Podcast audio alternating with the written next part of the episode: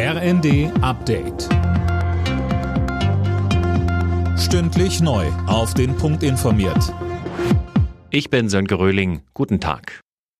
Zusammenhalt, Zuversicht und Vertrauen in die eigene Stärke. Dazu ruft Kanzler Scholz die Bürger in seiner Neujahrsansprache auf, die am Abend im Fernsehen läuft. Mehr dazu von Laura König. Ein schweres Jahr geht zu Ende, so Scholz. Die Folgen des Ukraine-Kriegs seien auch in Deutschland spürbar, etwa bei der Stromrechnung, beim Einkaufen oder an der Tankstelle.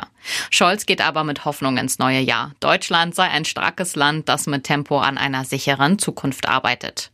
Und er betonte, gerade zu Beginn des Jahres gibt's Erleichterung für die Bürger, wie mehr Kindergeld und die Preisbremsen für Strom, Gas und Fernwärme kommen.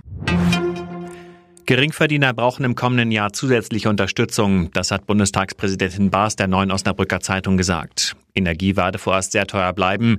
Damit sei absehbar, dass zusätzliche Hilfen beschlossen werden müssen, so die SPD-Politikerin. Die Polizei stellt sich mit deutlich mehr Einsatzkräften auf die Silvesternacht ein, denn die Beamten rechnen, was die Einsätze angeht, mit einem Jahreswechsel wie zuletzt vor Corona 2019.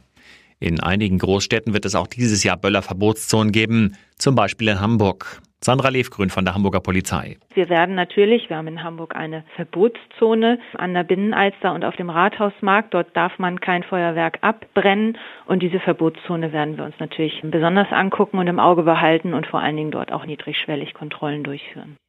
In Berlin etwa behalten die Beamten unter anderem den Alexanderplatz genau im Auge, in Leipzig den Stadtteil Konnewitz. Am Abend ist eines der schlechtesten Jahre seit langem für die Börsen zu Ende gegangen. In den USA, Europa und Asien schlossen die Indizes am letzten Handelstag auf Jahr gerechnet im Minus. Der DAX verlor zum Beispiel mehr als 12 Prozent, der amerikanische Dow Jones etwa 9 Prozent. Alle Nachrichten auf rnd.de